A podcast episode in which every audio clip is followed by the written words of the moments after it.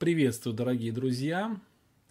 Мы начинаем эфир, в котором будем изучать послание к римлянам. Это одиннадцатая лекция.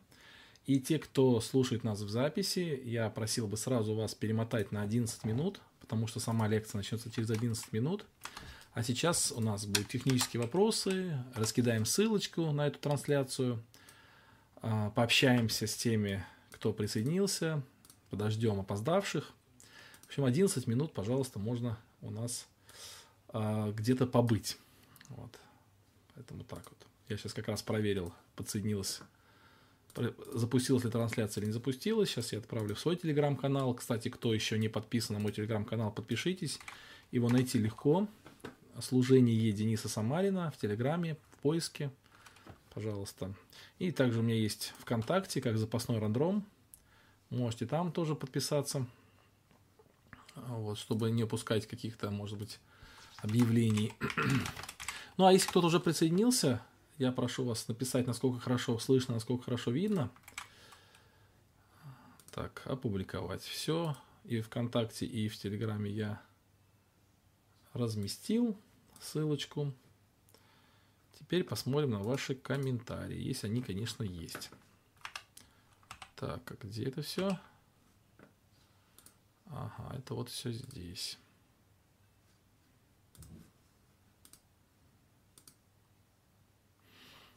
Так, вот. Ага, есть, да.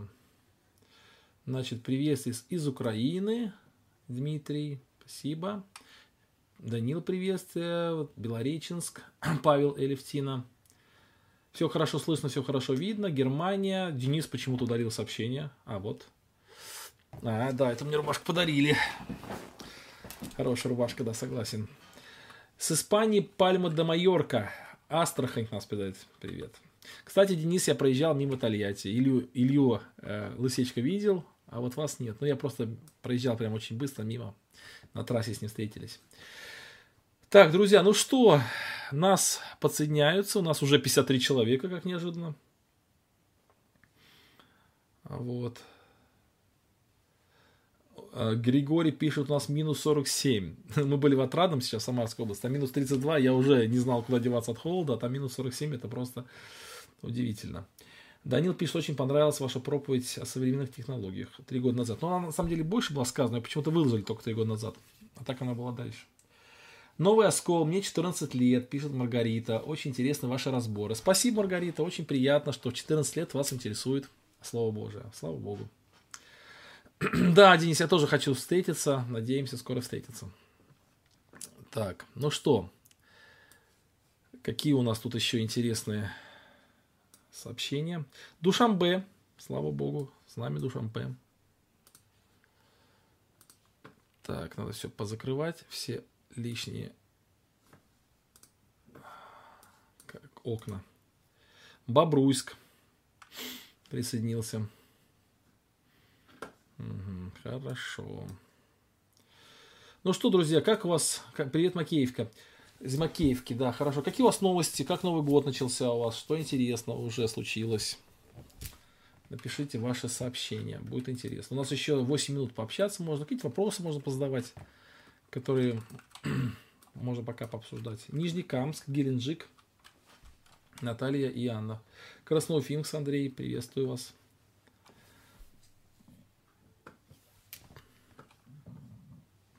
Из Севастополя, Наталья. Рад видеть.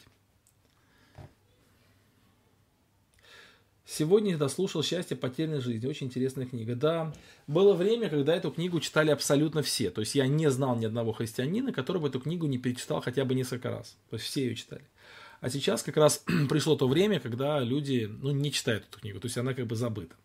Кстати, есть еще одна книга, ее написал э, Грачев, фамилия, а имя Павел, наверное, Павел Грачев, да. Он написал книгу, называется «В Иродовой бездне». Тоже очень интересная книга, похожа на «Счастье потерянной жизни». Примерно такая же ситуация. Из Воронежа привет от Татьяны. Спасибо. Принимаем.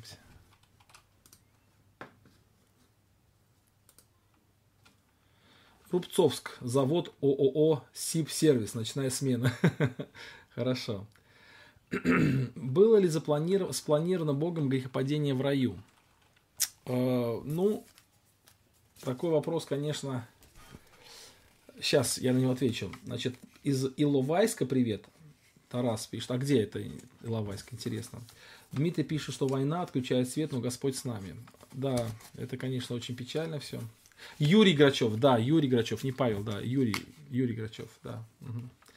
С Любучан привет, спасибо. Тут два привета с Любучан от Анатолия. А, и опять от Анатолия, все, понятно. А, вы знаете, насчет грехопадения, конечно, мы заходим на такую скользкую э, ступенечку э, каких-то предположений. Я думаю, что Господь имел план возрастания человека в благодати без грехопадения, я так думаю. Грехопадение это является следствием выбора человека, но Господь достигает своих целей, несмотря и на грехопадение человека. Поэтому, наверное, все-таки изначально план был без грехопадения, я так думаю. Иловайск – это Донецкая область. Угу. Первая моя прочитанная книга «Путешествие пилигрима». Но это не, не простая книга, она очень интересная, но достаточно сложная, особенно если без комментариев читать. То есть, чтобы понять все нюансы. Я вот про Иловайск даже не слышал. Интересно. Так. Шахты. Передает привет. Павел Екатерина. Рада вас видеть. А, где заказывал два пано, а, сзади висят, нигде не заказывал. То есть вот которое пано, а, вот это, да, вот это пано, это мне подарили в Брянской церкви, в первой Брянской церкви, или во второй Брянской церкви. Ну, в общем, такое большое там такое здание. Вот. А вот это панно мне подарили Псалом 90. Так, не туда поворачиваюсь, вот сюда вот. Псалом 90 мне подарили недавно совсем. Вот буквально прям на днях. А кто ж мне подарил-то? Интересно. Кто-то мне подарил. Я забыл. Представляете? Надо вспомнить, срочно вспомнить. Я вспомню обязательно. Потому что это для меня ценный подарок, и я его это... Ой, так, вот надо... Кто же мне подарил топано, интересно, а? Не помню, надо же. Еще скрутили так, передали, сказать, вот вам подарок от, наш, от нашей семьи. А, вспомнил, так это же это. Все, я вспомнил, кто подарил. Наши, наши верующие, все, вспомнил. Да, с нашей церкви. Да, хорошие друзья мои. Да. Все, понял. Что, друзья, три минутки осталось. У нас 94 человека. Весьма неплохо, слава богу. Вот.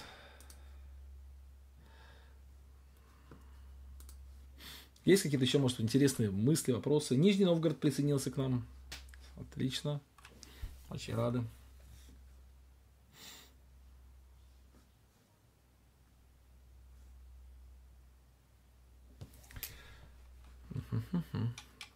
Пока оживленность в чате такая пониженная. Вообще, конечно, после праздников новогодних тяжело входить в такой режим. Ярославль, слава богу, с нами тоже. Вот. Какой-то очень нагруженный был такой период. У нас было большое подростковое в Белореченске. Потом мы ездили с женой в Отрадный. А, тоже такая достаточно ну, такая большая дорога. И сейчас вот входить в режим опять всех этих а, бесед, подготовки не так просто, конечно. Так, э, какую книгу начать читать, спрашивает Маргарита.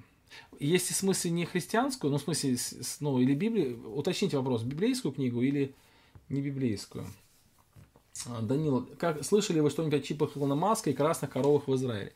Я в это никогда вообще не верю. То есть для меня все эти коровы красные, там, это все такое, конечно, на, на грани фантастики. Но и чипы то же самое. Ну а что чипы? Чипы, есть чипы. То есть я как-то отвечал по этому много поводу раз уже, что не стоит придавать этому сильно большого значения. Вот. Потому что Библия, она не связывает начертания с чипами никак. И Поэтому не, это, это вот, знаете, вот это слишком много спекуляций на эту тему. А, Маргарита спрашивает просто книгу. Ну, надо подумать, какую книгу. Но, опять-таки, если, если вот художественную книгу, я советую, конечно, это «Ключи царства». Ключи царства это художественная книга, мне очень нравится. Ну и посмотрите, у меня несколько обзоров есть на разные книги, которые я давал. Если не художественная книга, а такая богословская какая-нибудь, да, то я всегда рекомендую либо Льюиса читать, например, допустим, «Любовь», или, а, например, допустим, «Расторжение брака», интересное, ну, либо христианство, да, просто христианство.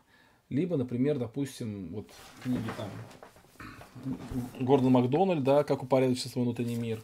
И книги «Быть Божьим слугой», да, вот Уоррен Уирсби. Это из такой литературы духовной. Так, нет, если у вас чувство гордости, столько людей вас слушают, считается вашим мнением, как побеждать это. Вы знаете, э, чтобы не гордиться, об, об этом очень много заботится разных людей. Ну, как я понимаю, Господь через многих разных людей заботится. Вот у нас недавно произошла ситуация такая неприятная, да, вот с этим видеороликом. И поэтому, поэтому не гордиться, э, чтобы я не гордился, есть очень много людей, которые об этом попереживали, и мне не, некогда гордиться. Мне иногда хочется вообще, наоборот, все закрыть, все каналы закрыть, все разборы прекратить, все телеграм-каналы выключить хочется, потому что, ну, на самом деле, очень частенько бывает, и ошибаешься в чем-то, и какая-то критика приходит, и поэтому гордиться просто некогда вообще. Ладно, хорошо, друзья, мы сейчас с вами начинаем, 21.00 времени. Напомню, после молитвы мы с вами начнем изучать послание к римлянам, 8 главу на этот раз. И большая просьба в чате, э, чтобы только эм, использовать чат только по назначению, то есть использовать его для вопросов, уточнений, которые по ходу нашего разбора. Пожалуйста, не отвлекайтесь на другие темы. Если кто-то начнет там что-то говорить лишнее, пожалуйста, просто не обращайте внимания. Ванкувер с нами и Татарстан подсоединился. Слава Богу, хорошо, 103 человека. Давайте мы с вами помолимся.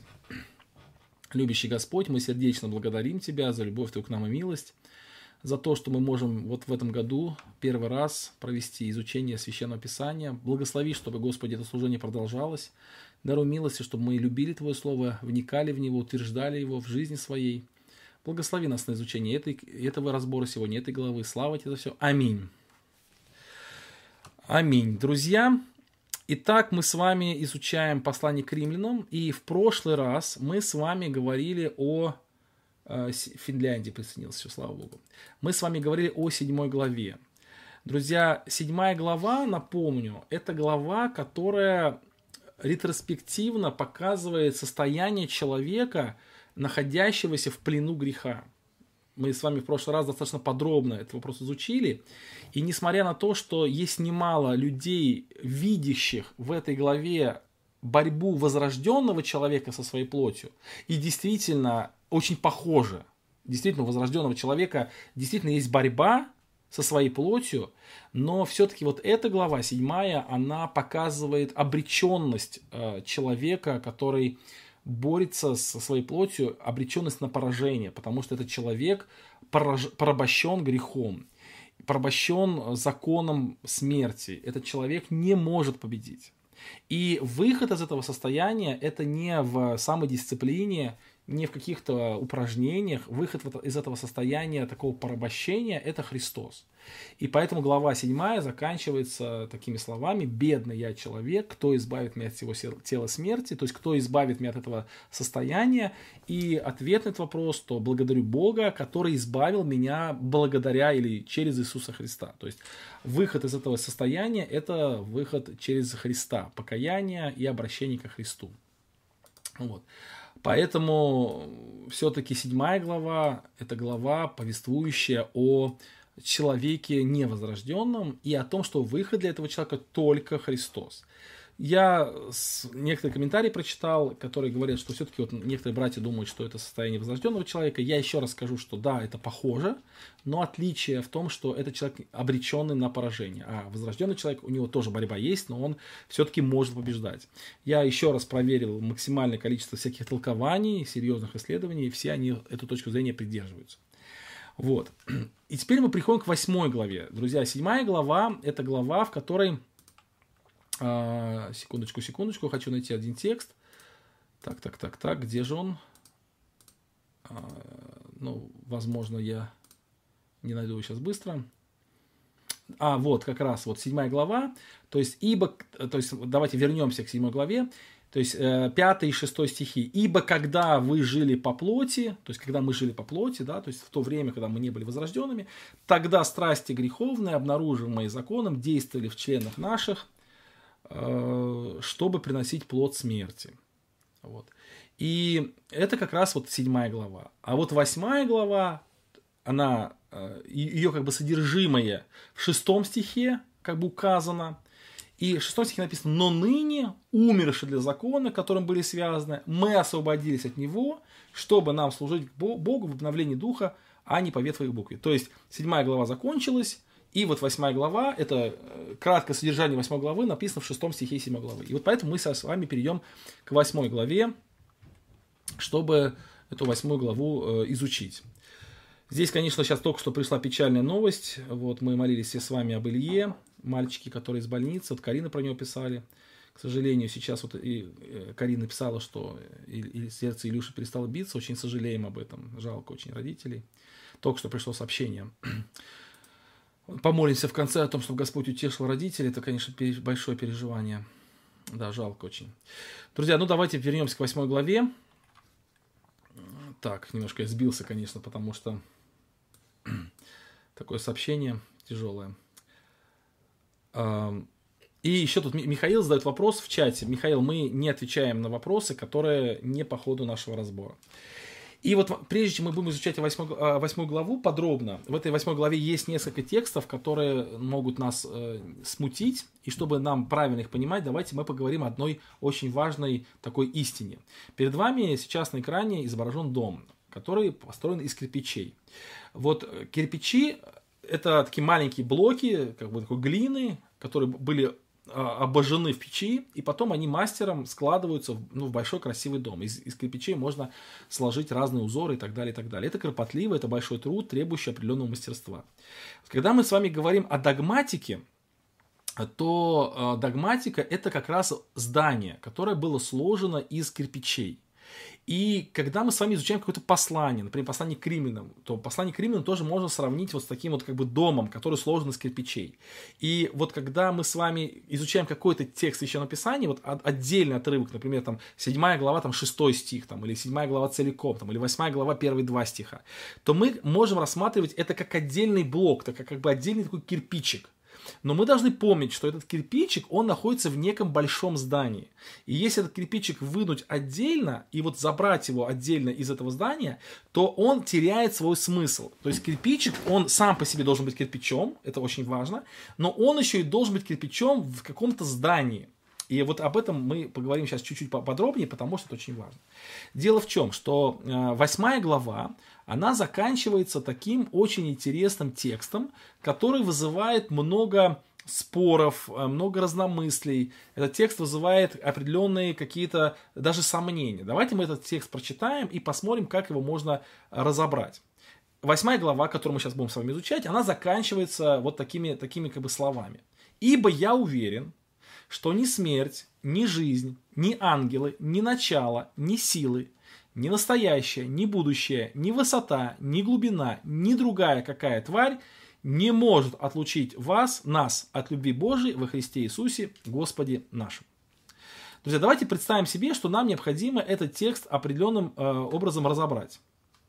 То есть нам нужно его разобрать, и нам надо сделать пересказ этого текста я как-то говорил, и я много раз это говорил, и много раз буду повторять, что самый лучший, самый эффективный способ для проповедника и для человека, который хочет евангелизировать там, окружающих соседей, там, чтобы успеха достичь вообще в Евангелии, в распространении Евангелия, это упражнение, это называется пересказ. То есть, когда мы берем какой-то текст, и мы пытаемся его пересказать своими словами, так, чтобы его могли понять там, просто неверующие родственники, там, дети нас могли понять.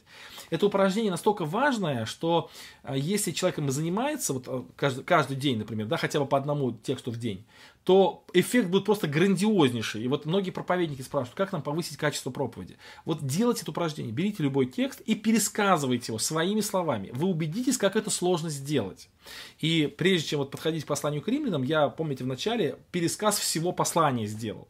Это очень большой кропотливый труд, э, и здесь нужно предлагать усилия. И вот давайте представим, что нам нужно с вами пересказать вот этот текст. То есть нам нужно рассказать, о чем этот текст э, говорит э, другим людям. о чем говорит этот текст, сказать другим людям. Ну и казалось бы, на самом деле задача несложная. То есть этот текст очень понятен. Этот текст заключается в том, что человек может быть уверен в том, что ничто не может отлучить его от любви Божией. Но здесь возникает другая проблема. Эта проблема заключается в том, что этот текст, он входит в некую, некое противоречие э, с нашей позицией, богословской позицией. То есть, опять немножко отвлечемся, и я скажу, что в Библии есть несколько видов трудных текстов. Есть трудные тексты, которые, ну, действительно трудно понять. То есть, как бы они содержат какие-то непонятные слова, какие-то непонятные изречения, какие-то, может быть, формулировки сложные, вот синтактические конструкции сложные, непонятные. Таких, особенно в синодальном переводе, который там 140 лет назад был сделан, там уже есть какие-то такие э, конструкции, которые, ну, сложно понять с первого раза, особенно в послании Ефесянам, какие-то такие вот большие, там много запятых, где причастных оборотов, причастных оборотов. Это все очень, как бы, сложно понять. И поэтому, как бы, сам текст по себе сложный. Вот это первый вид сложных текстов. А второй вид сложных текстов это тексты очень простые, очень простые, там смысл понятен угадывается сразу, но эти тексты не помещаются в нашу, в нашу систему мировоззрения, то есть мы, мы не так понимаем, то есть мы как бы, если, если этот текст понимать вот так, как он написан, то он как бы не помещается в некую нашу систему, то есть как бы этот пазл не вкладывается в ту картину, которую мы создали. Ну вот, например, допустим, да, Яков пишет, что не делами ли оправдался отец наш Авраам. Ну, что сложно в этом тексте? Очень простой текст. Что он означает? Что Авраам оправдался делами. То есть, этот текст вот это означает. Авраам оправдался делами. Но э, это входит в коллизию, да, это входит в противоречие э, с нашим пониманием, что мы оправдываемся верою. Так пишет апостол Павел. И вот эта наша э, как бы система, что мы оправдываемся верою, она не пускает этот текст. И хотя текст очень понятный и простой, но нам его трудно, трудно вместить трудно истолковать. Вот. То же самое происходит с этим текстом. Тут, тут, тут э, в этом тексте мы видим, что э, мы видим в этом тексте, что апостол Павел перечисляет все, что можно перечислить. Он перечисляет э, ангелов, начала какие-то, да, то есть начальство, какие-то силы духовные, будущее, которое грядет, настоящее, которое существует, опасности разные, какие-то, может быть, выс... то, что находится на высоте, в глубине. То есть он все-все перечисляет, вообще все, что есть только, и он говорит, что ничто это не может нас отлучить от любви Божией. То есть, как бы, смысл текста очень понятен, а, смысл текста очень ясен, абсолютно никто, ничто не может отлучить Божий. Как бы это вот так вот. Но возникает вопрос, а как это помещается в нашу систему богословия, которая утверждает, что человек все-таки может потерять спасение, да, то есть вот кальвинист, кальвинистическая богословская система, она утверждает, что она не может потерять спасение человека, и вот один из текстов, который хорошо это подтверждает, вот он здесь, да, вот можно быть уверенным, что ни в чем человек не, э, не может потерять спасение. А вот наша позиция, она в том, что человек может потерять спасение. И в этом случае, как нам этот текст объяснить? И вот в этом, и теперь мы можем поступить честно, а можем поступить нечестно. Э, если мы поступаем нечестно, то мы тогда не делаем из этого, из этого текста кирпичик, а мы делаем из него солому, на которой потом построим свое богословие. Это богословие рухнет, потому что оно построено на соломе. Ну, каким образом? Например, мы можем сказать, что э, здесь написано вот, ну, я слышал такие объяснения, да, что здесь написано, что от любви Божией не может отлучить. Да, вот как бы спасение, от спасения может отлучить, и от, от рая может отлучить, мы можем в ад попасть, но от любви Божией не может отлучить. Поэтому здесь вот имеется в виду любовь Божия.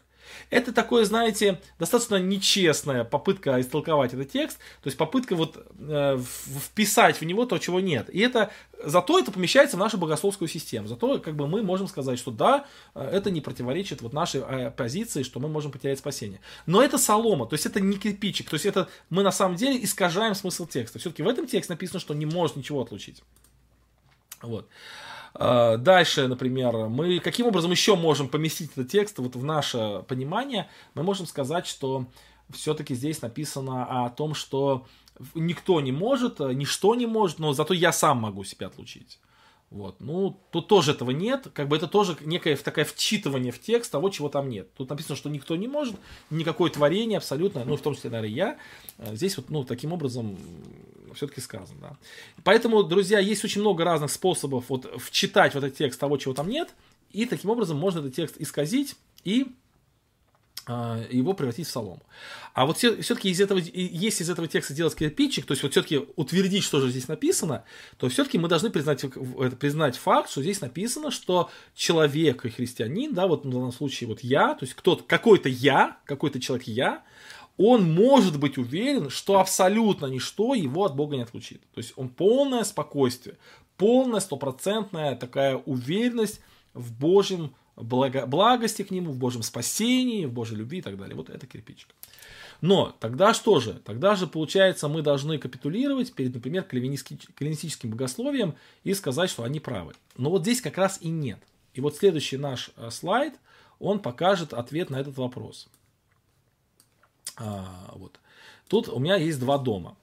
А, оба дома кирпичные, и оба дома как бы такие достаточно красивые. Почему я э, хотел показать два дома. А, первое, какая мысль, какой я хотел отметить, что вот кирпичик, который мы взяли из послания к римлянам, он же лежит именно в послании к римлянам. И э, есть как бы две таких вот проблемы у проповедников или у тех, кто изучает Писание, есть две проблемы. Первая проблема. Они, из, изучая какой-то текст, они не изучают его как основание, то есть как кирпич. Они его изучают как солому, то есть они вчитывают в него то, чего там нет. И потом из этой соломы строят какой-то дом. И этот дом очень быстро рушится. Этот дом, э, это проповедь, или это учение, или это какая-то вероучение, например, оно будет ненадежно, на него нельзя положиться. То есть сам текст истолкован неправильно, и поэтому это все плохо, это все на самом деле не настоящее. Вторая проблема – это когда человек правильно изучил текст и действительно правильную мысль из него извлек. Тогда этот текст можно сравнить с кирпичом, то есть с тем, что можно положить в стену. Но вторая проблема заключается в том, что он один кирпичик взял из послания к Ефесянам, второй кирпичик взял из послания к Иуды, третий кирпичик взял из послания к римлянам. И эти кирпичи, взятые из разных мест, они складываются в какой-то дом, но такого дома нет в Библии. То есть есть в Библии дом послания к римлянам, есть в Библии дом послания к ефесянам, есть в Библии дом послания там, апостола Иакова там, или послания к евреям. Но э, этот дом состоит из определенных кирпичиков, и когда мы изучаем это послание, вот берем эти кирпичики, мы должны их именно в этом же доме-то использовать. Мы не можем их просто комбинировать и создать какое-то новое какой-то новый дом, которого не было раньше. Это очень важная мысль. То есть э, нужно именно тот дом создать, который был. Поэтому кирпичик, который мы сейчас, э, который мы сейчас э, вот изучаем, да, вот послание к римлянам, вот эту, вот этот, как, где он тут, вот этот Римлянам 8.38-39, он-то должен быть рассматриваем именно в здании послания к римлянам, именно в этом здании, а не в каком-то другом. И в этом случае нам все станет понятно. Давайте посмотрим на э, логику эту. Итак, вот у нас есть э, некая такая линия рассуждения апостола Павла. Апостол Павел в пятой главе напоминает верующим о том, что верующий во Христа получил мир с Богом, ну, благодаря вере во Христа, и доступ к благодати. То есть вот верующий получил, да, то есть до этого он этого не имел, а веруя во Христа получил доступ к благодати и мир с Богом. Дальше, шестой стих, шестая глава точнее, она открывает нам мысль о том, что нельзя жить во грехе. То есть оставаться ли нам во грехе? Никак. Бог нам дал силы к духовным победам. Там не надо нам, надо побеждать грех, нам не надо в нем оставаться. Седьмая глава. Вот раньше мы не могли быть победителями в духовной войне, так как были порабощены грехом. Восьмая глава. Но теперь, когда мы во Христе, у нас есть выбор. Либо противостать плоти, либо жить на поводу, э, либо, э, либо противостать плоти, либо жить на поводу плоти. Либо жить по духу, либо жить по плоти. Да, у нас есть выбор теперь, то есть мы в свободе. Продолжение восьмой главы. Те, кто идут на поводу плоти, те духовно умрут. Продолжение 8 главы. Но за тех, кто будет жить по духу, будет сам Бог стоять. А вот если Бог за нас, то нам никто не страшен. То есть вот получается, что этот кирпич, который мы с вами сейчас изучили, он действительно говорит о том, что нам никто не страшен. Но вот этот вопрос, кому, кто может сказать, что он мне никто не страшен? Только тот человек, который выбрал путь послушания Богу. Вот человек выбрал путь послушания Богу, он стал на путь а, борьбы с плотью и повиновения Духу то в этом, в этом случае человек может сказать, что Бог за нас. А если Бог за нас, то кто против нас?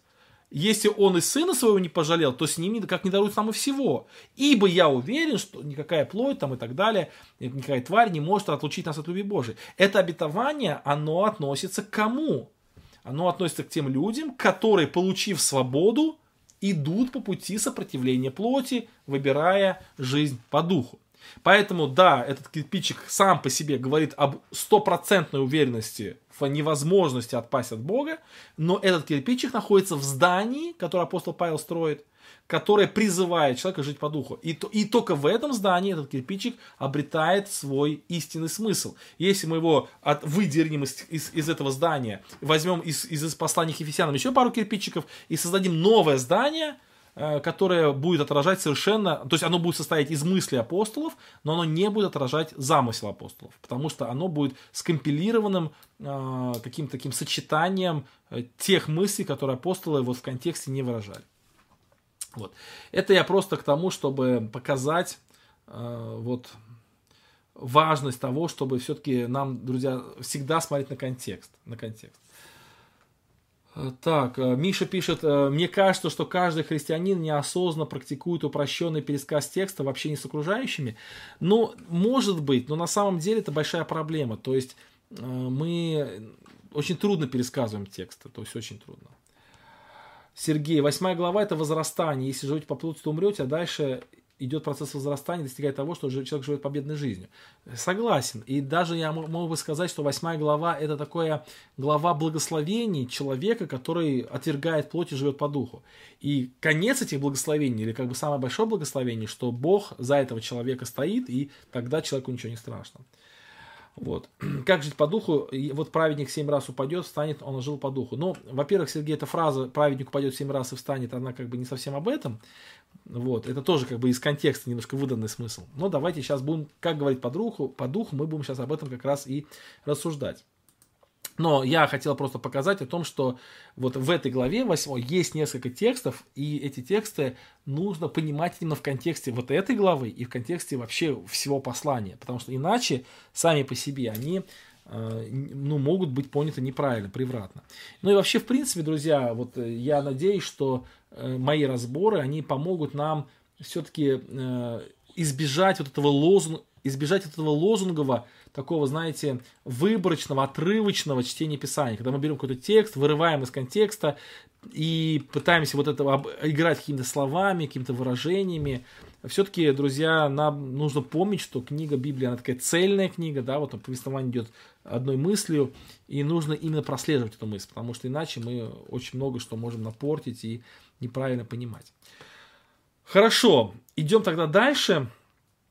Если эта мысль понятна, если здесь вопросов нет, еще раз давайте, друзья, повторим, что развитие мысли апостола Павла в, с пятой главы – это призыв верующих жить по духу. Это призыв. То есть это он побуждает к этому. И в шестой главе побуждает, и в восьмой главе побуждает. И показывает, что у нас для этого все есть. То есть для того, чтобы жить духовной победной жизнью, у христианина есть все. И, но у нас есть всегда склонность жить по плоти, так как мы жили раньше. Хотя мы уже освобождены Христом от этого проклятия, закона, греха и смерти. Но у нас есть склонность к этому. Но те люди, которые вот все-таки эту склонность не преодолеют, а будут жить по плоти, они в конечном итоге умрут, то есть духовно потеряют да, ту жизнь, которая у них есть. Вот. А если, значит, они выберут путь борьбы, то Бог обязательно благословит их победою, и никто не может им повредить, то есть никто не сможет победить. То есть нет никакого, то есть нет ни одного врага, то есть вот, вот 8 глава 38-39 стих, как его можно еще сказать, нет ни одного врага ни в будущем, ни в настоящем, ни в духовных э, каких-то областях, ни в человеческих областях, никак, нет ни одного врага, который мог бы против тебя устоять, потому что за тебя будет сам Бог. То есть никто не может победить потому что за тебя будет Бог. А Бог за тебя будет только в том случае, если ты выбираешь его сторону, то есть если ты идешь по пути послушания ему вот тогда Бог будет за тебя. А если Бог за тебя, то там, где я и Бог, там уже большинство, да, то есть как написано, как вернее, так говорят, где я и Бог, там большинство. Поэтому, друзья, вот нам нужно вот, э, то есть мысль Павла побудить верующих все-таки вот бороться, не отпускать руки, э, не, э, не превращаться в человека, который удовлетворен своим духовным состоянием, а все-таки как-то вот, ну, рваться вперед, да, то есть бороться, и ты обязательно победишь, потому что Бог будет с тобой. Нет врага, который устоял бы против тебя. Так, вопросы, да, э, можно уточнить, плоть ветхая – это наш дух, который мотивирует нашу душу, что сделать. Но я, знаете, на самом деле не очень большой специалист, вот э, написано в Библии, что Слово Божие, оно способно разделять душу и дух, да, то есть проникать до разделения души и духа составов мозгов. Я не способен на такие вот подвиги, я не знаю, там, я знаю, что человек в принципе состоит из двух как бы таких вот, ну, или он дух, душа и тело, но вот суть-то в том, что есть какая-то плотская природа, есть духовная природа, вот они борются, а где это раздел происходит, мне трудно сказать. Вот. Вот, ничто не может отлучить от любви Божией, сто процентов согласен, так и есть, человека, который борется с плотью. Да, хорошо. Все, друзья, тогда идем дальше, и теперь мы как раз перемещаемся в восьмую главу в начало, то есть я как бы в конец переместился, чтобы показать вот как бы саму линию, а теперь мы переместимся в начало восьмой главы, и напомню, что восьмая глава, она является как бы таким началом новой жизни, да, потому что ну, жизнь в свободе. Если седьмая глава это жизнь в рабстве, где человек э, издыхает под бременем греховности, когда он рвется, его душа рвется на свободу, но свободу получить не может, потому что она пленница, то восьмая глава это глава, которая начинается после, после покаяния, после призыва «Кто избавит меня от всего тела смерти?» Христос избавляет, и вот начинается новая жизнь, уже жизнь в свободе. Вот. Давайте прочитаем ваши комментарии. Андрей, а привет из, из Отрадного, Наталья, спасибо. Андрей пишет, если исполните заповеди, прибудете в моей любви. А, видимо, слова Павла обращены к тем, кто уже в любви. Послушанием, жизнью, по духу мы входим в любовь, беззаконно Бог ненавидит. Ну, да, я прочитал ваш комментарий, но чтобы его понять, нужно немножко оценить все-таки. Давайте посмотрим на восьмую главу, первые 16 стихов. Не знаю, сможем ли мы все пройти, или мы, может быть, быстро пройдем. Итак, первые два стиха. Итак, теперь, Итак, ныне, то есть теперь, да, ныне, вот после обращения, после того, как Христос освобождает, нет никакого осуждения тем, которые во Христе Иисусе живут не по плоти, но по духу. Потому что закон Духа жизни во Христе Иисусе освободил меня от закона греха и смерти. А вот эти первые два стиха, это такое стихи, показывающие такую радость, да, то есть вот теперь никакого осуждения нет. Вот теперь а, мы можем жить спокойно, да, вот теперь у нас нет вот этого вот бремени, да, вот проклятия, потому что Христос нас освободил. Кстати, вот я тут э, выдержку из Лопухина э, привел, давайте я ее прочитаю. Я даже не стал ее пересказывать, а прочитаю как есть. Мне она очень понравилась. Апостол с достаточной, с достаточной ясностью изобразил состояние невозрожденного человека, жившего под законом. Это 7 глава. Ничего, кроме осуждения от Бога, не могли доставить ему все попытки к самооправданию.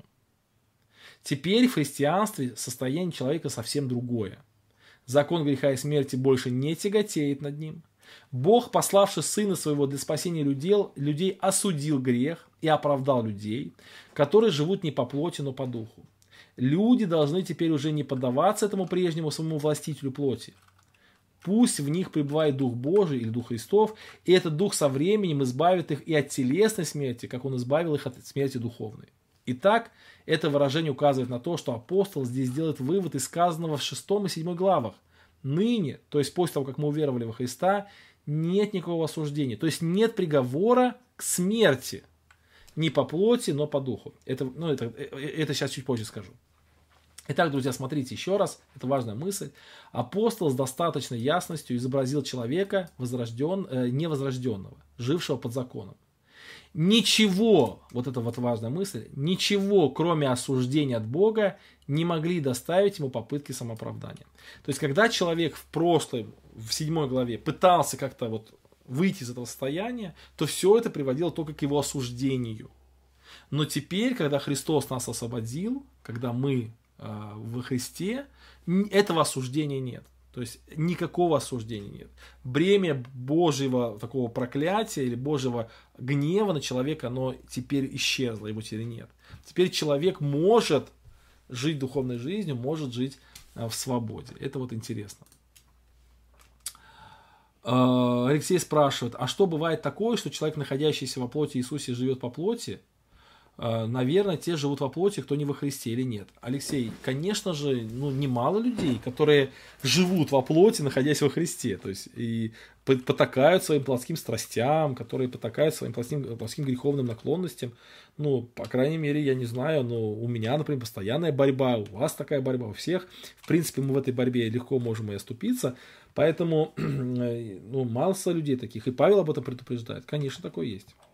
Вот. Хорошо. Э, да, Бог больше не обвиняет на наши грехи. Да, замечательная мысль, очень хорошо. То есть нет никакого осуждения. Вот, обратите внимание здесь на вот конец первого стиха. Живут не по плоти, но по духу. Вот эта фраза. И некоторые э, как бы комментаторы, что ли, некоторые там, проповедники могут из этого сделать, что осуждения нет только тем, которые живут не по плоти, но по духу. Но этой мысли вот здесь нет. Почему? Потому что вот эта фраза «живут не по плоти, но по духу», она здесь подразумевает, что мы во Христе. То есть как бы нет осуждений тем, кто во Христе. Вот. И более того, во многих очень таких вот, ну, особенно поздних кодексах этого выражения вообще нет. Поэтому, если вы встретите ну, как бы другую, ну, как бы перевод там не синодальный, а какой-то другой перевод, то вы, возможно, увидите, что это, это выражение отсутствует. То есть в некоторых, например, ну, в современном русском переводе э, РБО, да, там написано так, ибо нет никакого осуждения тем, которые во Христе Иисусе. Все, как бы точка. Нет такого, что живут не по плоти, но по духу. И это не считается ну, не надо думать, что это какое-то специальное искажение священного писания, там, какой-то, ну, там, вот, вот в переводе Кассиана это, это выражение нет, да, то есть я согласен. То есть это как бы поздние вот эти находки, да, вот кодексов, которые уже было позже найдены, они отсу, вот, как бы эти, этого текста не содержат. Поэтому в некоторых переводах, в некоторых э, изданиях Библии этого текста нет. Но смысл все равно не меняется. То есть э, вот эта мысль о том, что благословения, они принадлежат людям, которые избрали путь духа, сопротивляясь плоти, эта мысль, она потом повторяется в третьем стихе в четвертом стихе, я прошу прощения, чтобы оправдание закона исполнилось в нас, живущих не по плоти, но по духу. То есть, если э, в вашем переводе э, в первом стихе фраза «живут не по плоти, но по духу», нет ли, это на самом деле ничего не меняет, потому что сама мысль, она все равно присутствует, она присутствует в четвертом стихе, там эта мысль есть. Вот. Более того, эта мысль там в четвертом стихе, она, э, ну, как сказать, она там более, что ли, ярко, и она направляет человека именно на выбор. Сейчас немножко ваши комментарии. Алексей пишет, я имею в виду, бывает и такое, что человек почти не борется с грехом, находится в духовном мире во Христе. А, вот смотрите, вот здесь можно привести аналогию какую. Вот родился ребенок, да, он же э, ребенок. И э, вот по каким-то причинам он слаб духовно, физически слаб. Вот так же и духовный человек. Он может родить, вот он рожденный, да, вот как бы возрожденный, но он не борется со грехом. Конечно, такое бывает, да, то есть он идет по пути плоти. Вот в послании там евреям написано, да, что вкусивших там благого глагола вечной жизни, там соделавших с причастником Духа Святого и отпадших. То есть эти люди, они как бы пошли по пути от Христа, там, или в послании Иуды, да, написано такие люди, что там, отвергаясь искупившего их Господа, то есть они как бы, Господь их искупил, да, но они от его отвергаются. Потому, я еще раз говорю, в прошлый раз мы об этом говорили, что а, вот когда, мы, когда человек поражен грехом, то есть вот до возрождения, он раб греха. Но когда Бог его освобождает от рабства греха, он его не вводит в рабство праведности. А праведность, мы об этом говорили с вами, она добровольная. То есть рабство праведности, оно не автоматическое, а рабство праведности, оно добровольное. Поэтому у человека есть свобода. Бог после того, как э, освобождает человека от рабства греха, вводит его в свободу, где он имеет право выбора. Он может либо поступить по плоти, либо по духу, это уже его выбор. И на какой путь он становится, это вот уже э, зависит э, от его выбора. Поэтому, возвращаясь к этой теме, давайте посмотрим на наш слайд. То есть, вот еще раз скажу, друзья, что живут не по плоти, но по духу. То есть, в первом стихе, возможно, эта мысль у вас нет, но она повторяется в четвертом стихе, то есть она там уже есть. Почему нет никакого осуждения? Потому что закон духа, жизни, то есть закон э, Божий, да, закон вот Евангелия во Христе Иисусе, он освобождает меня от закона греха и смерти. Здесь я привел цитату из учебника Риза, которым я часто пользуюсь при подготовке к этому разбору. А, я не стал тоже перефразировать, просто скопировал. И Рис пишет, внимательный студент заметит, что отсутствие осуждений – это то, что относится к этой жизни. Вот поэтому обратите внимание, да, поэтому не представляется правильным, кстати, Рис, он такой, такой очень такой человек, знаете, корректный, да, то есть он не пишет абсолютно, он пишет не представляется правильным, он не пишет, что это ошибка, он пишет не представляется правильным. Используем этого стиха, чтобы доказать, каким же будет или не будет приговор, произнесенный Богом на страшном суде. То есть вот, вот это важная мысль, друзья. То есть этот текст не говорит о том, что нет осуждения вообще вот в будущем. То есть по этой главе мы потом увидим, что люди, живущие по плоти, они умирают. То есть им будет осуждение. Осуждения нет сейчас. То есть над, над человеком не давлеет, не давлеет Божье проклятие, Божий суд, не давлеет э, Божий гнев. Человек сейчас находится в свободе. Сейчас, вот ныне, никакого осуждения нет тем, кто во Христе. Никакого осуждения нет. И это не осуждение, оно сохранится и в вечности, если человек останется во Христе. То есть, если вот как мы в 8 главе будем читать, он выберет э, послушание плоть, духу, а не плоть. Но это не означает, что если человек уверовал в Христа, то он никогда не будет осужден. То есть вот Рис пишет, что такой вывод э, не стоит, ну, из этого стиха не стоит делать такой вывод. Вот так пишет Рис, и я с ним, конечно, полностью согласен. Вот. Э, Дмитрий пишет, когда мы отдаем себя во власть Святого Духа, он сам наполняет нас силу любить Бога. Сто процентов согласен, однозначно. И здесь, конечно же, вот эта фраза, что когда мы отдаем себя, то есть вот как раз вот эта синергия, да, то есть мы отдаем себя, а Дух, Дух Святой нас наполняет, да, согласен. А, Борисов ВЛ пишет, а как же, если живете по плоти, то умрете, то что, ну что вы имеете в виду, да? Мы об этом и говорим. Николай пишет, когда нет осуждения, тогда свобода. Кстати, вот это очень важная мысль. Вот. Э, действительно, когда мы понимаем, что вот Бог нас, на нас не гневается, когда Он любит нас, когда мы даже ошибаемся, Он все равно нас продолжает любить, тогда происходит э, вот это чувство свободы. Вот как Филоненко говорит, что человек, который ощущает себя любимым Богом, живет совершенно иначе, чем человек, который не ощущает этого, то есть не верит в это. То есть, когда мы вдруг понимаем, что Бог нас любит и не осуждает, когда во Христе Иисусе мы приобретаем Божье благоволение, вот. Кстати, сейчас я был в Отрадном, и там как раз попал на общение зависимых, ну, братьев и сестер, которые были раньше а, в зависимости какой-то, и тема была Божье благоволение. И вот мне понравилась там мысль того брата, что сейчас Бог благоволит к нам, несмотря даже на наши ошибки, потому что во Христе Иисусе Он к нам благоволит. Вот. И когда вот мы это понимаем, то вот эта свобода, она позволяет нам, ну, конечно, жить легче. Вот. Так, э, Данил пишет, Бог дает выбор человеку, которого у него нет с рождения. Пока он живет по плоти, это и есть свобода. Хорошо, давайте идем дальше. Так, дальше, дальше, дальше. Итак, э, друзья, вот сейчас у нас нет осуждения, мы сейчас живем в свободе, Бог нас не гневается. И, и хотел бы все-таки еще раз остановиться на этом, на этом моменте. Вот, друзья, вот примерно как дети, например, у нас в семье вот есть дети, да, вот и ребенок там что-то плохое сделал. И это не означает, что он перестает быть моим ребенком, да, то есть я его продолжаю любить, я продолжаю его жалеть, мне не хочется его наказывать. То есть я его люблю, безусловно, даже если он грешит, да, вот если он плохо себя ведет. Вот то же самое сейчас, пока мы на этой земле, вот уверовав во Христа, мы получаем вот эту свободу от Божьего осуждения. Вот многие люди попадаются вот на эту ловушку сатаны. Вот мы согрешим, когда, да, мы сразу думаем, что Бог, сатана сатана начинает внушать, вот Бог все там, он тебя сколько раз прощал, больше ты к нему не обращайся, он очень такой строгий, вот и так далее, так далее, он тебя никогда не простит, не помилует, все для тебя потеряно, все плохо. Вот сатана начинает внушать, это не так.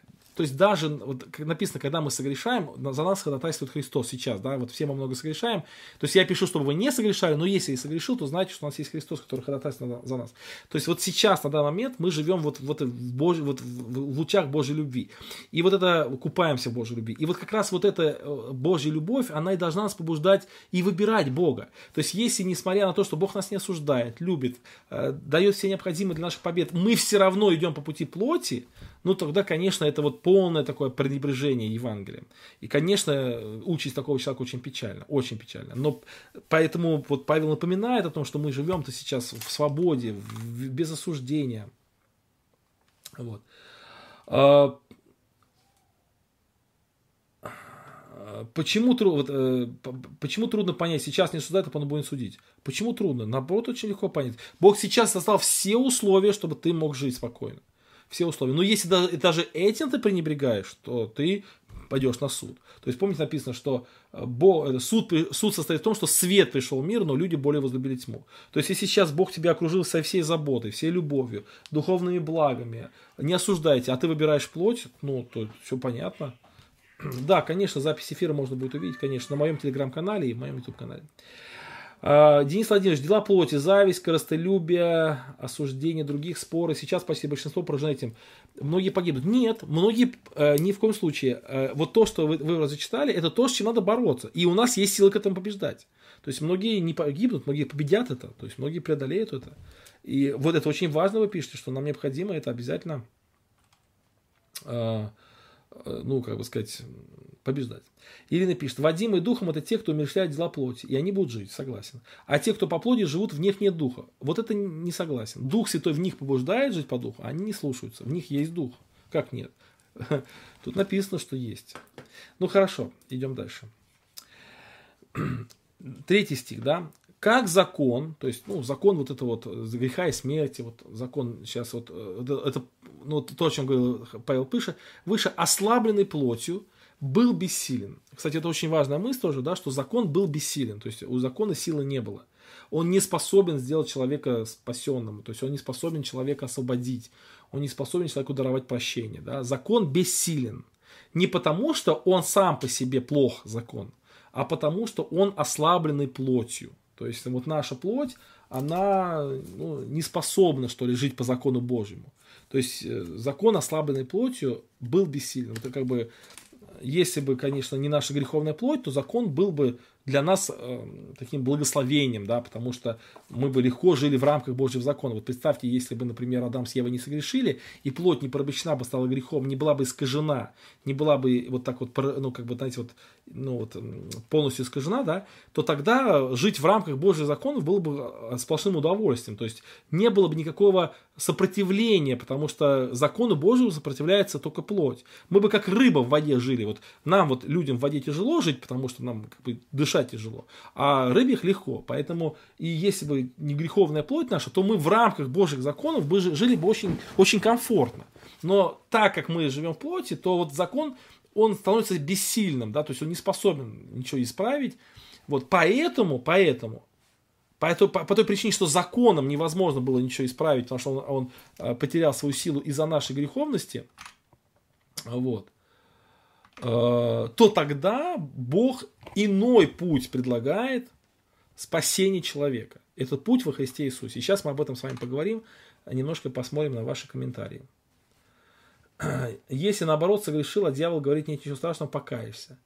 Э, ну, это другой вопрос, да, это у, у дьявола много разных тактик, много разных тактик. Ну, мы сейчас вот именно о той тактике поговорили, об этой можно в другое место поговорить. Дмитрий спрашивает, Э, закон, не спрашивает, а пишет, закон не, может, не мог дать людям возможность исполнить его священные требования. Да, потому что плоть человека была греховной. Вот смотрите, друзья, это очень важная мысль, потому что следующая мысль, она вот просто ее нельзя понять без этого. И сейчас мы подходим к неким сложным таким вопросам, достаточно таким, ну, богословски сложным. Поэтому будьте, пожалуйста, внимательнее и не расслабляйтесь. Сейчас мы прочитаем еще ваши комментарии, а потом перейдем к этой сложной мысли. Петр Охотский. Закон оправдывает тех, кто его исполняет, и осуждает тех, кто его нарушает. Христос, Христос исполнил закон, поэтому закон не имеет сил над тем, кто во Христе. Фархан, Фархат пишет, в Откровении написано, кого я люблю, тех обличаю наказываю. Думаю, что такие неудачи в жизни христиан земные тоже являются любовью Божией. Но это отдельная тема, да, отдельная тема. Так, э, переданная создателем способность к порядку приводит к попыткам его ограниченного разума, что в свою очередь несет разделение обязанностей, исключая... Так, это слишком запутанно, ничего не понимаю. Вот от этого не происходит правильное расставание веры и Писания. Тоже не понимаю. Угу. Так, хорошо, друзья, давайте мы с вами вот перейдем к этой сложной теме, о которой я хотел сказать. Итак, закон, ослабленный плотью. То есть рамки Божьего закона для нас невыносимы, потому что наша плоть греховна. Вот. И закон ничего сделать не может. Он не способен что-то изменить. Но чтобы изменить, а что изменить? Вот, вот вопрос, что изменить? А почему Бог посылает Сына Своего? Для чего? Чтобы сделать то, что не, на что не, способен, что, что не способен сделать закон. То есть закон это не способен сделать, но это способен сделать Сын Божий. А почему был не способен закон сделать? Потому что закон ослабленный человеческой плотью, потому что человеческая плоть греховная. Так и Бог посылает Сына Своего в подобие плоти греховной. И вот здесь мы приходим к очень важному, важному выводу, в, в, важному этому такому явлению, которое в, вот в этом послании, может быть, не так подробно описывается, но об этом стоит сказать. Вот фраза подобие, да, подобие плоти греховной. А что оно означает? Слово подобие в русском языке, э, современном русском языке, оно имеет э, ну, такое как бы значение, что ли, похожести. То есть вот, ну, вот это подобно, например, там, это, это облако подобно, например, там, крокодилу. То есть в смысле похоже. Но в данном тексте слово подобие используется в другом значении. Не в плане похожести, а в плане идентичности, то есть в такой же плоти. То есть Христос родился в плоти человека, то есть в этой же самой плоти, в такой же точности. А, вот. То есть он, э, в другом тексте написано, что Христос подобен Богу, это не тоже не похож на Бога, а отражает Бога в его сущности, в его цельности, в его полноте. Так и человек он отражает в его полноте. То есть он не похож на человека, он человек. И это важная очень мысль, потому что Потому что чуть подробнее, больше это скажу. Итак, Христос, он важно, чтобы он родился как человек. То есть э, иногда возникает вопрос, а почему бы Христу, например, не было сойти на, с неба, как, ну, как бы создан человек, там, вот, да, вот Бог же может создать человека, но это тогда было бы другое человечество. То есть Христос именно должен был родиться, стать человеком, именно представителем рода человеческого, да, вот он стал представителем рода человеческого. Вот. Для чего? Для чего он это сделал? Для двух вещей.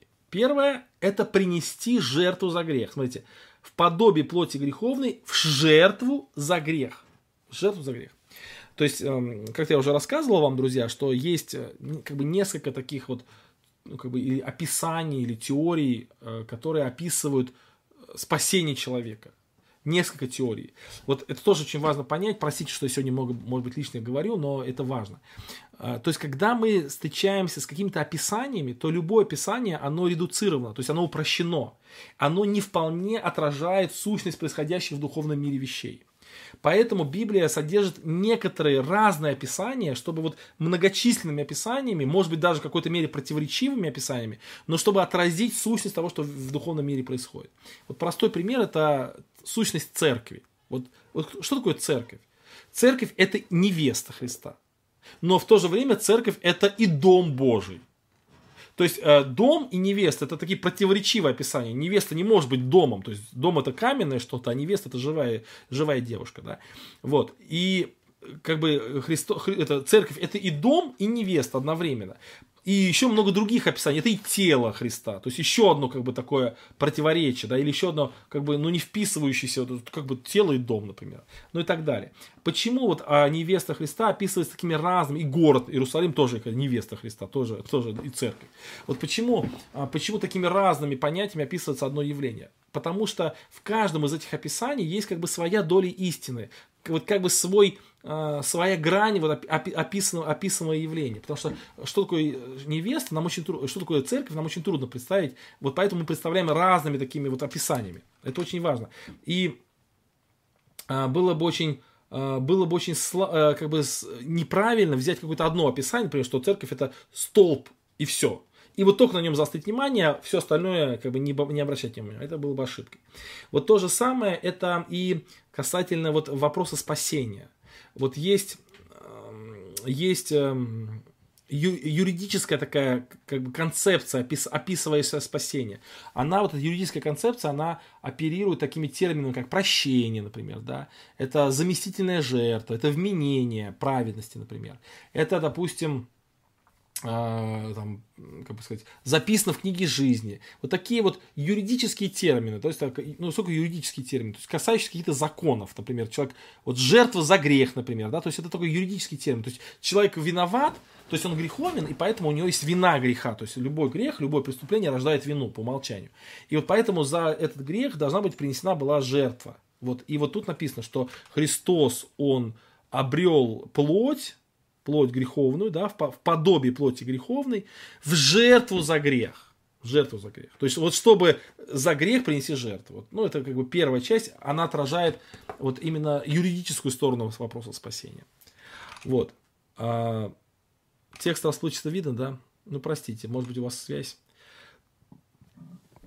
Вопрос свет с востока. Была ли его плоть тоже греховной? Вот сейчас мы на этот вопрос ответим чуть-чуть позже просто. А вот вторая часть. И осудил грех во плоти. Вот осудил грех во плоти. Вот что это означает? А, что вообще а, означает эта фраза? Осудил грех во плоти. И я хотел бы прочитать вам еще два текста. Я их не скопировал, сейчас быстренько найду. Вот тоже есть такой достаточно сложный текст.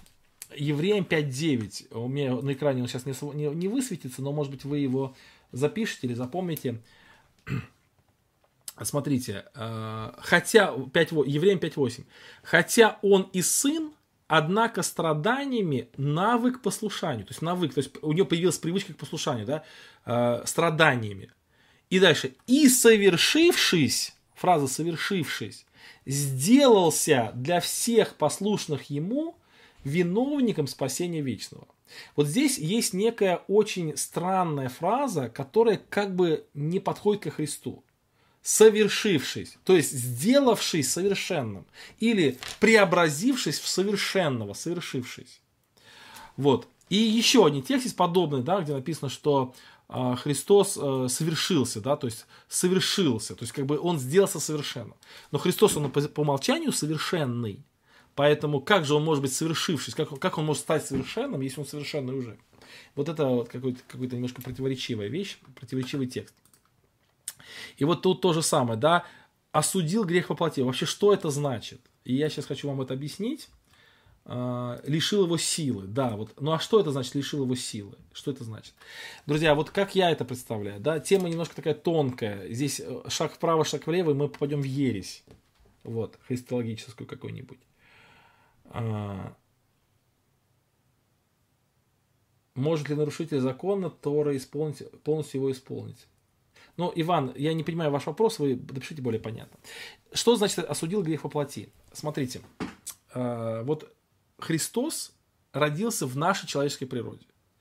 То есть, как вот говорят богословы, в нем э, не было греха, то есть грех в нем не был, то есть э, он не был, то есть грех в нем не присутствовал, но в нем вот эти непорицаемые страсти, так называемые, то есть они присутствовали. То есть он воспринял природу, способную толкать человека к искушениям. То есть, когда, когда сатана его искушал, то Христос действительно э, подвергался искушениям. То есть, если бы Христос не подвергался искушениям, то смысла искушения было бы не было. Вот, поэтому, когда сатана ему предлагает там поешь или еще что-то, то плоть на это реагировала. И э, вот эта реакция у любого человека, обычного человека, она приводит к греху. То есть, когда человек э, вот подрастает, и в какой-то момент времени он становится э, вот выбирать между там, добром и злом, то к нему приходит некое предложение, некое искушение, и человек, как бы соглашаясь с этим искушением, э, преображается в грех, ну, рождает грех. Написано, похоть зачавший рождает грех, а сделан грех рождает смерть. Так вот, Христос, э, он был искушаем во всем. Кстати, вот Николай процитировал этот текст. То есть, вот все возможные искушения, которые обрушиваются на человека, он э, действительно испытал. Но ни в мыслях, ни в чувствах, ни в эмоциях, ни в поступках Христос ни разу не с этим, э, на это соглашение не, на это соглашение не поддался. Ни разу на его не согласился. Он ни разу не согрешил. В некоторых переводах вот это выражение, которое Николай здесь процитировал, «искушаем во всем, кроме греха», оно переводится так, «искушаем во всем, но не согрешил» но не согрешил. И Христос с самого рождения жил, да, и на него обрушивались искушения разных сторон чисто человеческие искушения. Вас постигло искушение не иное, как человеческое. Оно было и у Христа. Но Христос эти искушения отвергал, все отвергал раз за разом и сохранял свою святость. Вот. И э, таких, таких людей не было. На всю протяжении истории человечества не было ни одного человека, который бы не согрешил. Нет человека, делающего добро и не грешащего. Так написано. Нет ни одного. И Адам согрешил, а теперь Христос, попадая как бы в, эти, вот, в эту ситуацию Адама, то есть как бы Христос второй Адам, он проходит тот же путь. Э, то есть у, у Адама было одно, один запрет, вот одно, как бы сказать, э, э, ограничение. Христос попадает в гораздо больше условий, то есть он уже внутри вот этой природы человека, которая уже поражена искушениями, и тем не менее он как вот одев на, на себя нашу одежду, он начинает ее преображать, то есть отражает эти искушения. И вот эти искушения, вот они росли, росли, росли, росли, росли, росли. И они достигают своего пика, да, своего апогея, они достигают на кресте. Кстати, вот тоже важный вопрос, а, зачем Христос страдал? То есть, когда мы говорим о юридической стороне вопроса спасения, то есть, когда нужна жертва за грех, вот только жертва за грех, тогда страдания не нужны, потому что вот а, овечка в Ветхом Завете, когда ее там приносили в жертву, она не страдала, ее закололи и все, она сразу быстренько умерла. Она умирала, но ее не мучили, не били, там, не отрывали лапы, там, не, не, не стегали никак. Зачем Христа? Вот почему Христос прошел этим путем? Почему Христос не мог просто как Сократ там выпить там чашу цикуты, умереть спокойно, да, в кругу близких? Вот. И все, жертва была бы, жертва была бы принесена. Жертва была бы принесена. То есть жертва за грех уже все равно была бы совершена, Христос бы умер тоже. Но зачем мучение? Почему? Потому что именно во время мучений, а, именно во время мучений э, человек испытывает максимальное искушение. То есть э, Бог давал возможность сатане искушать человека Христа. Вот именно человека Христа.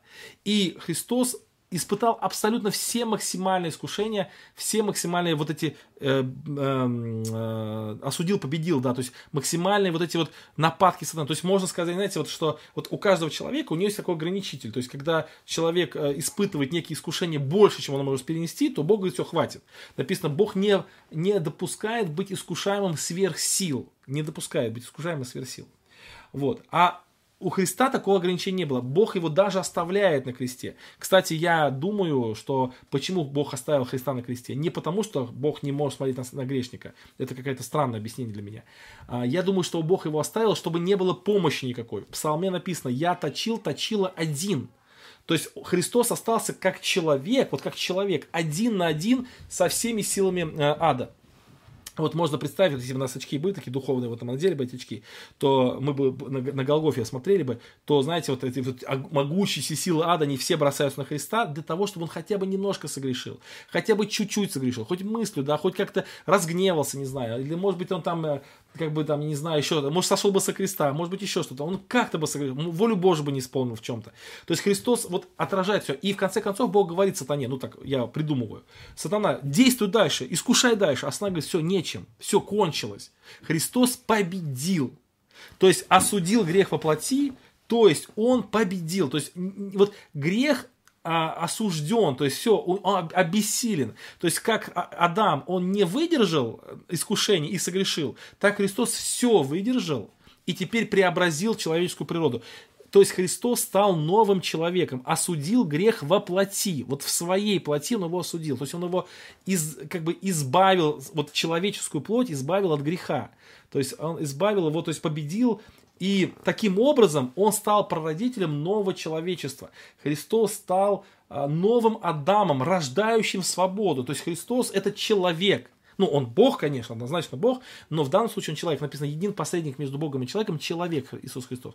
То есть он человек, который имеет новую, а, а, вот эту освобожденную э, природу, преображенную природу, природу человек, человеческую, ну, новую человеческую природу. Именно человеческую природу. Не новую природу, которая вот новая создалась вообще, которая не, не имеет никакого отношения к человеку. Именно та человеческая природа, именно человеческая природа, не новое какого-то поколения, да, не нового какого-то там нового какого человечества, а именно человеческая, которая вот она она теперь преображенная. И теперь рождающийся от Христа рождается в свободу. Как, как рождающаяся дама рождается в рабство, так и рождающийся Христа рождается в свободу.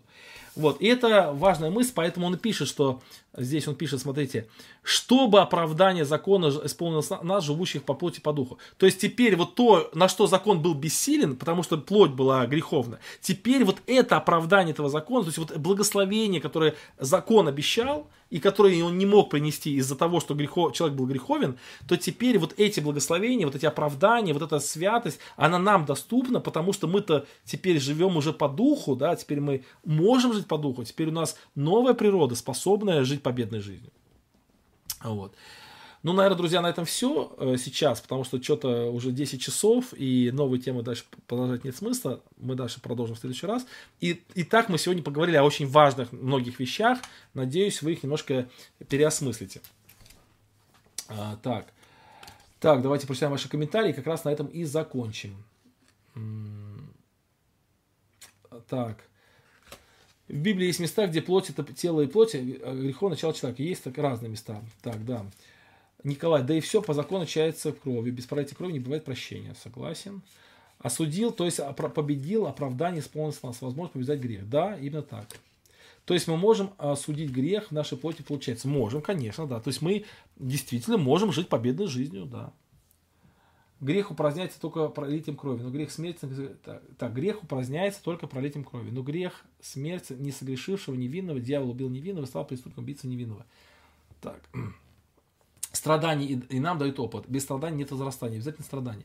Ну, конечно, страдания дают опыт, да. Просто они там очень жестко регламентируются Богом, он не дает нам страданий сверх сил, и только необходимый самый, только самый минимум. Поэтому да. Так, молился могущему спасибо от смерти, имеется в виду от совершения в послании к Римлянам. Это интересная вообще тема, Каргель там вообще интересную мысль выводит. Давайте мы в следующий раз ее обсудим, сейчас я не готов. Значит ли, что Христос победил, что и нам нужно победить все свои искушения, чтобы спастись? Не, нет. А, смотрите, то есть в данном случае, э, конечно, можно сказать, что мы должны победить искушения, но не потому, что Христос победил. То есть, как бы здесь вот эта аналогия неправильная. То есть, Христос победил, и теперь мы можем побеждать. Не то, что Христос победил, и теперь мы должны смотреть на Христа и тоже побеждать. Нет, Христос победил, и теперь благодаря Его победе мы можем побеждать. Вот, вот тут такая мысль.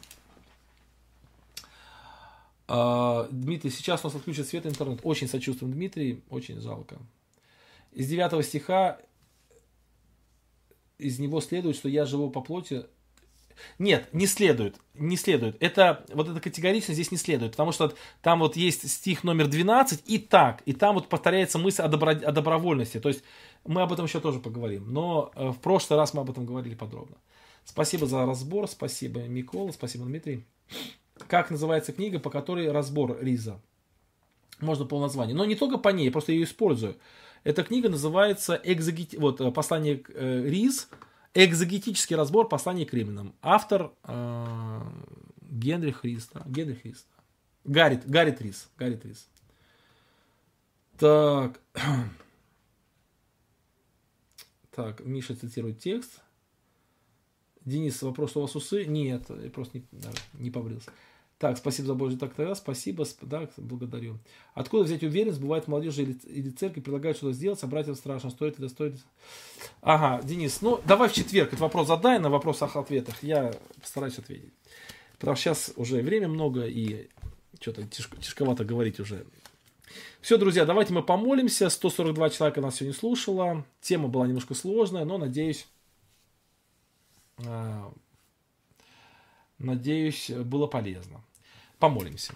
Любящий Господь, мы сердечно благодарим Тебя за этот разбор. Благослови нас а, благодарить Тебя за то, что мы имеем в Тебе спасение, в Тебе освобождение и силы. Благодари, благослови использовать нас, эти силы для победы над грехом, потому что у нас мы, есть эта возможность. Благослови всех братьев и сестер в этом. Также просим за вот родителей Илюши, о котором мы сегодня слышали, который вот, э, к сожалению, не выжил в больнице, маленький мальчик. Господи, Ты благослови родителей, утеши их, даруй милости.